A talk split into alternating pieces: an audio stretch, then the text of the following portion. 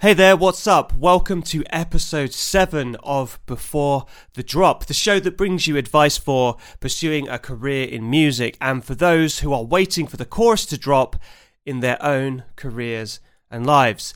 My name is Azodi, and in this week's episode, I want to talk about something that happened to me very recently that was probably one of the top five worst experiences in my adult life my YouTube channel of over 25,000 subscribers and my email account were hacked. I want to share the story of what I went through and what I learned from the process. I just want to thank you for listening to this episode. And if you could rate and share this with anyone you feel needs to hear it, that would be greatly appreciated.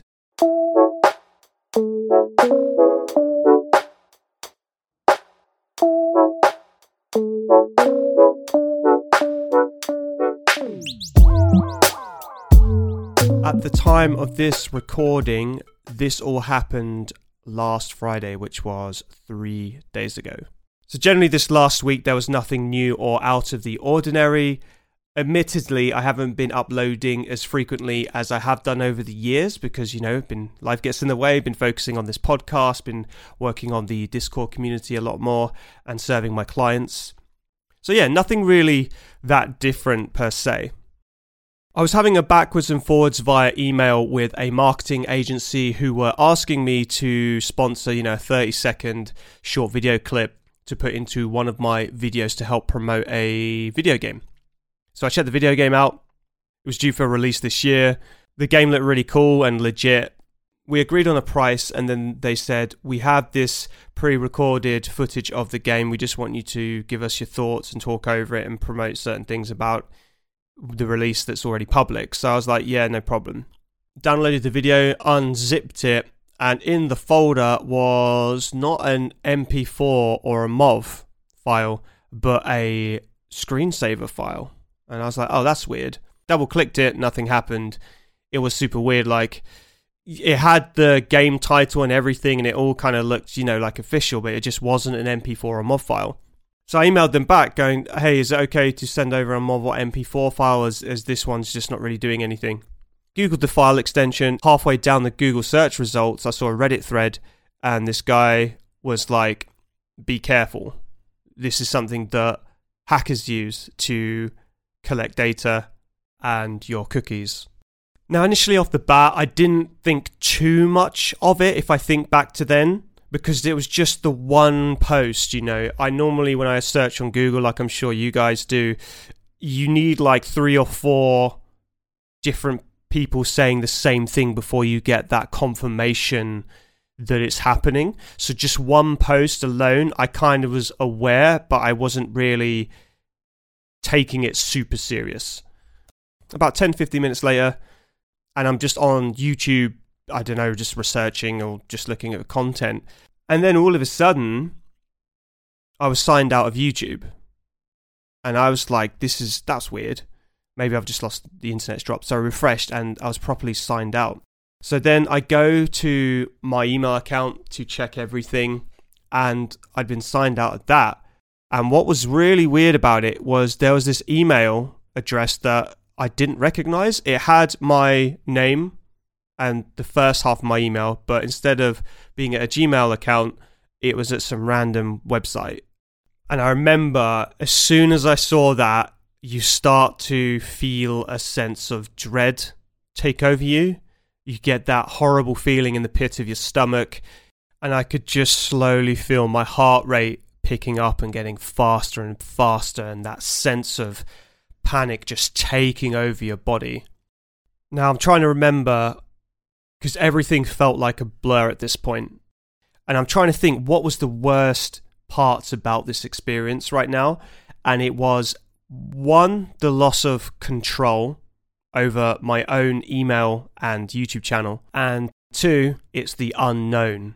There is some random person in your email account and they could literally, you're at the mercy of them. They could literally do anything. The best way I can kind of describe it is you're locked outside of your house and inside your house is a complete malicious stranger who could actually do anything in within your house. They could steal anything of value to you.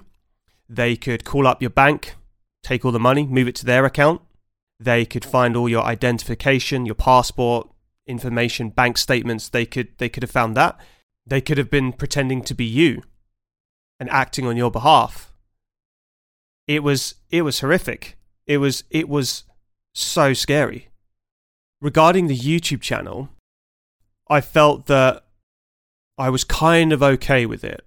I know that working with uh, SEO guys in the past, they had explained to me that the entirety of Google is backed up on, I don't know, six, seven, I don't know how many, but massive, massive supercomputers that's storing, that's taking snapshots of the internet every day. It's almost every day or like every week or month. I don't know. Either way, they have it backed up. And if something was to go wrong, in the same way that you can always roll back your operating system like Windows, there would have been several backups of my YouTube account before it had been taken over. So I felt that if I could communicate with YouTube and, and Google, they would be able to keep everything in check. So obviously, the first thing we do is how the hell do we get in touch with Google and YouTube? How do we contact them to tell them what's happened? Because there is absolutely no telephone numbers to get hold of Google and YouTube, which is very understandable because they are probably the biggest, one of the biggest platforms on the entire planet. So you can understand. In the heat of that moment, I wasn't thinking straight. The emotions had completely got the better of me. I'm normally quite a controlled person, but in that moment, then I was, I was a bit, I was a mess. I was absolute mess. My wife was the one who kind of had to dive in and save the day, so to speak, or at least get the ball rolling, you know, and start thinking, right, we could do this, we could try that, blah blah blah. The simplest, the simplest decision I had to make felt like a mountain. So the first thing I managed to do was to change all the information on all my accounts. I called up to the bank as well, tried to sort all of that out.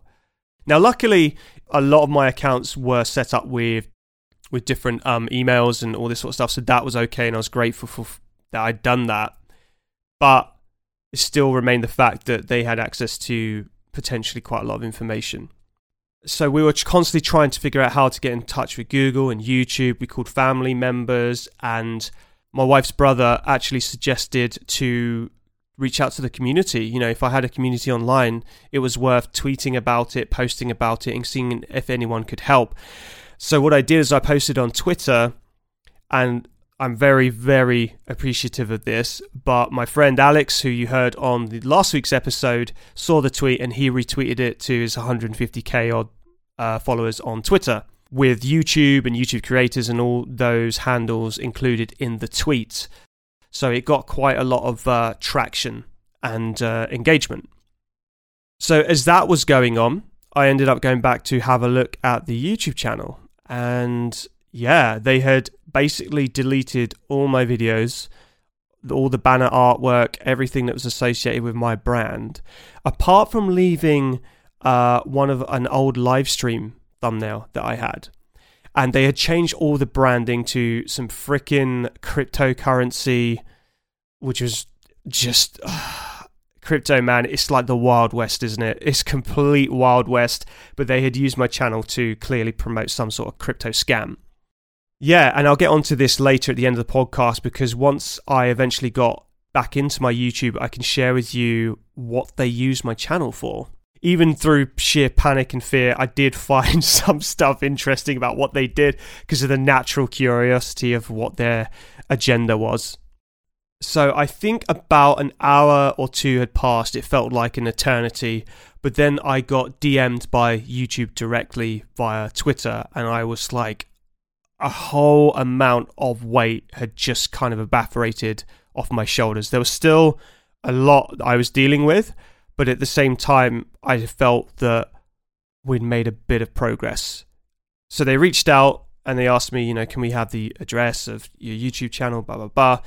It took about eight hours before they had sent me a form to fill out. And the form, there was a lot of detail needed into that form. And I, I just basically added everything that I could about my channel, the situation.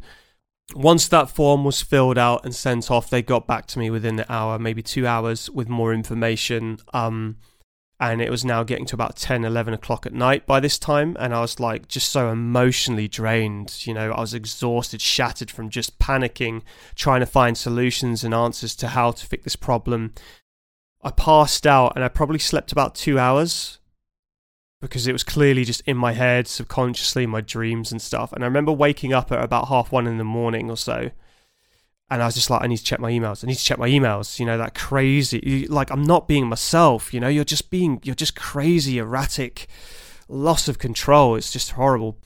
Funnily enough, I woke up, checked my email, and they had, they had just responded back to me about 10 minutes before. I was like, screw it, I need to get up.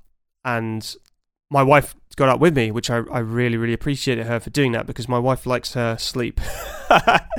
she loves her sleep. So for her to do that is, uh, I let's just say I really appreciate it. So in the email, YouTube had asked us to follow these instructions to get the email account back and the YouTube channel back. We did them. It worked. I'd got everything back, changed everything like as quickly as possible in a flash of a second, just just changed everything. I told them and they emailed back with we need a few more security checks, but we're glad it's looking good just just for our own information, blah blah blah. So we're kind of out of the danger zone, let's say by this point. I had people in my community tell me that this was happening to other sort of mid to large size YouTubers. Some of them, it was taking them about seven to eight days to get their YouTube counts back. So I was kind of gearing myself up for that. So to have it in 12 to 15 hours was a win in my eyes. And YouTube were really, really great at it. But I also really want to thank the community, especially Alex, for retweeting it because just small things like that made such a huge difference. And people who are engaging with the tweet and retweeting it, liking it, YouTube were getting notified every time with that. So I really appreciate you guys for doing that in in such a desperate time. So let's talk about a few of the lessons that I learned from this and to dispel a few opinions that you guys are probably thinking of. so first thing, first thing, there were three layers of security on my account. I had backup email, I had the telephone number, text message number, and all that sort of stuff. And I also had the 2FA authenticator. The hackers had managed to collect my cookie info and use that. So they could just access the account and change all of that my the, the phone number, the 2FA, all of that stuff. They did it within five ten minutes. So clearly they, they knew what they were doing. If you're more interested in what happened to me and you want to know more of the technical details, there is an article on Wired about this. It's been going on for about 10 years, but a massive increase since lockdown in 2020. I'll link you guys to the Wired article if you want to read more about how they how they did it because it was very close to what happened to me. So even with three layers of security, it wasn't enough. So second point, I am generally critical of people who are going to reach out to me generally. You need to be a bit suspicious on the internet. Only two weeks before this had happened, I had another DM from a certain YouTuber who I trusted telling me to invest money into a crypto website. uh, and that was harder because it was someone that I trusted and had been watching content for a while. But then I had other friends who are into investing and stuff and go, hey, do you mind checking out this website? Tell me what you think. And they were like, yeah, this is really dodgy. Not only is it crypto, but it's not a very reliable website. And also, there's typos all over the page and all this sort of stuff. So I'd avoided potentially another scam then. But this one, it really caught me off guard as it felt that it was a real person. The way that they were emailing felt very like you were talking to a real person. And we were emailing backwards and forwards for a week before and i think the more that you kind of respond in email the more kind of trust you build and these hackers and scammers know that. I just wanted to clarify those points if i hadn't made myself secure enough or i was being stupid. Now probably a bit stupid don't get me wrong there's still a bit of that but i had taken precautions to protect myself so let's talk about the lessons that i learned from this experience no matter how many layers of security you have always have more. always have more. I, I've spent a bunch of money on upgrading my already existing cybersecurity and viruses and all that software. You can never have too many emails, as I learned in that moment in time, having several different emails set up with several different accounts played in my favor. If you've got a public facing email, I would use a separate email account to create a social media platform or YouTube channel with. And one of the most important lessons that I learned was the power of community, like the support from people online who didn't have to help me. They owed me nothing, you know? They helped me and it paid off. It sped the whole process up. It got YouTubers' attention much quicker. I'm eternally grateful, like really, really grateful. Another lesson that I had learned from this horrific experience was not to put all your eggs in one basket. Even though my YouTube is the biggest sort of platform that I have, it is good that I was building other platforms around it. This podcast, for example, the Discord community, email list. YouTube could shut down tomorrow like Vine did or MySpace, so it's good to have backup so, if you're interested as to why these hackers did this, I can explain after I got access to my YouTube account back. Luckily, they hadn't deleted all my videos, but they had privated over 100, 150 videos. So that was fun for me to uh, make all of those public again. Uh, every cloud, every cloud. Um, but yeah, what they had did is they had uploaded their own crypto live stream from my channel. And I imagine it was probably promoting a crypto scam. Now, if you looked at the data of my back end of YouTube, generally I have a steady flow of, oh, I don't know, 20 to 100 views a day across all my old content. Within the hour of them hacking me and getting access to the account, you can see on the live view data there is a massive spike of about four to five thousand views on my channel for an hour, and that would have been when they had decided to live stream their crypto scam from my channel. I lost probably about 100, 150 subscribers, which is, yeah, completely understandable. I imagine most K-pop fans don't really care about crypto scheme, in honesty. So hands up, totally understandable. but apart from that, they were all pretty minor changes, like deleting links, deleting all my community posts and playlists. But I can put all of those back up again. It just takes a bit of time. I hope you learned something from this episode and not to make the same horrific mistake that I made. Thanks again for listening, and I'll catch you at the same time next week.